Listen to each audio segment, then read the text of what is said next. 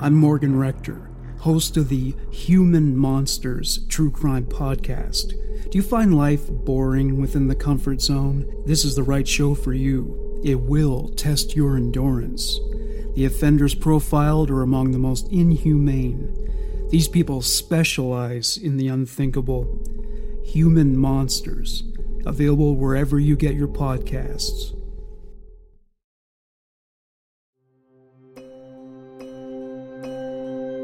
Welcome to the I Can't Sleep podcast with Benjamin Boster. If you're tired of sleepless nights, you'll love the I Can't Sleep podcast.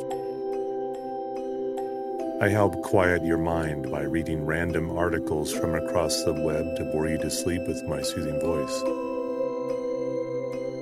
Each episode provides enough interesting content to hold your attention and then your mind lets you drift off. Find it wherever you get your podcasts. That's I Can't Sleep with Benjamin Boster.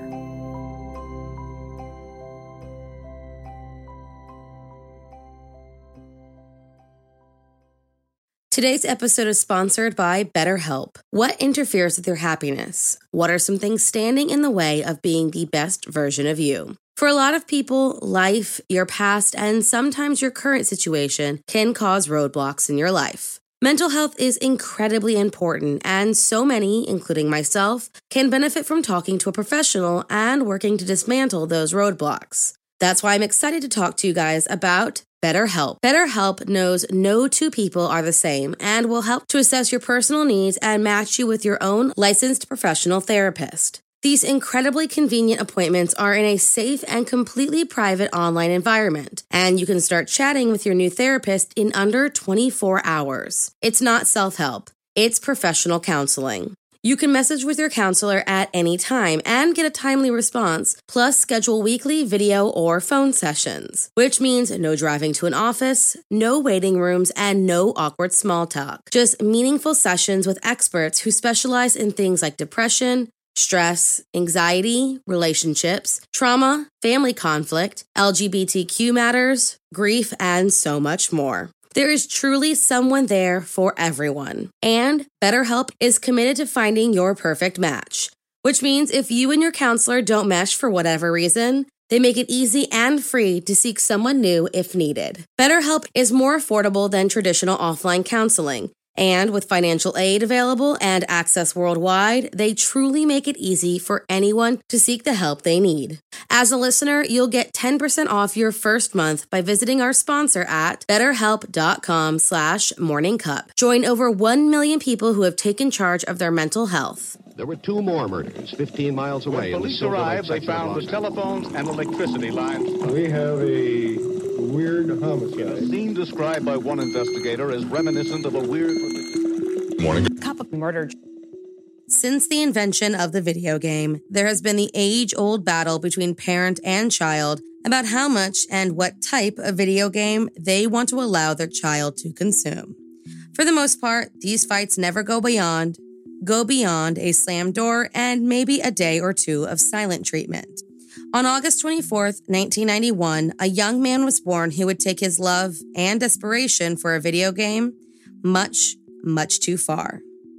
So, if you like your coffee hot but your bones chilled, sit back and start your day with a morning cup of murder. 16 year old Daniel Petric, like most boys his age, wanted desperately to play the video game Halo 3. But due to their belief that the content was much too violent for their son, Mark and Susan Petric put their foot down and told him that they refused to allow it in their home. According to his sister's testimony, Daniel was a relatively new fan of the franchise and had only started playing when he contracted a staphylococcus infection from a skiing injury and spent a lot of his time housebound, playing upwards of 18 hours without taking a break. Apparently, he had gone to a friend's house and played a few rounds of the other Halo games, so now he wanted a copy of his own to play at home. His father wasn't having it. He was a minister at the New Life Assembly of God Church in Wellington, Ohio, and objected to the idea of children playing any sort of violent video game. In fact, he told Daniel that if he were to buy any disapproved of game and bring it into the home, that Mark would get rid of them with no questions asked. So, Daniel did what he thought was necessary to get what he wanted. He started to sneak out of the house and purchase the games his parents were so vehemently against, which is how he got his hands on Halo 3 shortly after its release. Eventually, Susan caught him playing the game and told her husband, who, true to his word, confiscated the game from his son and locked it in the safe cabinet along with his concealed 9mm Taurus PT 92 handgun. You can see where this is going, right? On August 20th, 2007, about one week after his father took the game, Daniel used the key to unlock the safe and, along with the game, took his father's handgun. He came up behind the couple as they relaxed on the couch and said to them, Would you close your eyes? I have a surprise for you. He then pulled out the gun and shot both parents. Susan was shot in the head, arms, and chest, killing her almost instantly, while his father was shot in the head to make it appear like an act of murder suicide, even saying, Hey, dad, here's your gun, take it, before staging the scene. A few moments later, his sister Heidi and her husband, Andrew Archer, came over to watch a baseball game with the family, at which point Daniel met them outside of the home and told them that they shouldn't come inside because their parents had been fighting. That's when Heidi heard groaning and pushed her way past her brother. She was greeted with the horrific sight inside of her family home and by her father, who, through a broken jaw, said that Daniel was to blame. Andrew was able to get the gun away from Daniel without a fight, and Heidi called the police. But before they could arrive, Daniel had made his escape in the family van, Halo 3, sitting in the passenger seat. When police finally caught up with him at a roadblock, he yelled, My dad shot my mom, as they slapped the handcuffs on his wrists. Because Heidi and Andrew arrived when they did, Mark was rushed to the hospital in enough time to save his life. When describing the attack, he said that, quote, his head went numb and he saw blood pouring from his skull. Daniel Petric was charged with his mother's murder and the attempted murder of his father, but was granted a 30 minute furlough to say goodbye at Susan's church viewing that took place before his trial, an opportunity that Mark wasn't able to take because he was still laid in a hospital bed in critical condition.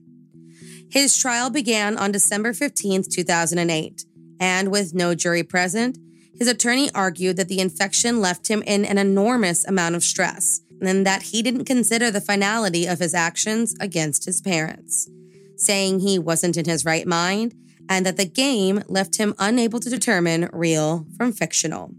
The prosecution, of course, disagreed with their statements and said that Daniel's lack of remorse and plans to place the blame on his father were enough to prove that he knew what he was doing that night. The trial continued, but due to Daniel's age, he could not be sentenced to death. So instead, he was sentenced to life imprisonment with the possibility of parole after 23 years, the minimum sentence for his crimes. In the aftermath of the case, Daniel asked for his father's forgiveness and told him, I'm so glad you are alive. Both Mark and the entirety of the Petric family forgive him for his actions, claiming that love covers a multitude of sins. Thank you for joining me in my morning cup of murder. Please join me again tomorrow to hear what terrible thing happened on August 25th. Don't forget to rate and subscribe and let me know how you like it. If you want to help support the podcast, there's always Patreon or just sharing it with your true crime obsessed friends. And remember, stay safe.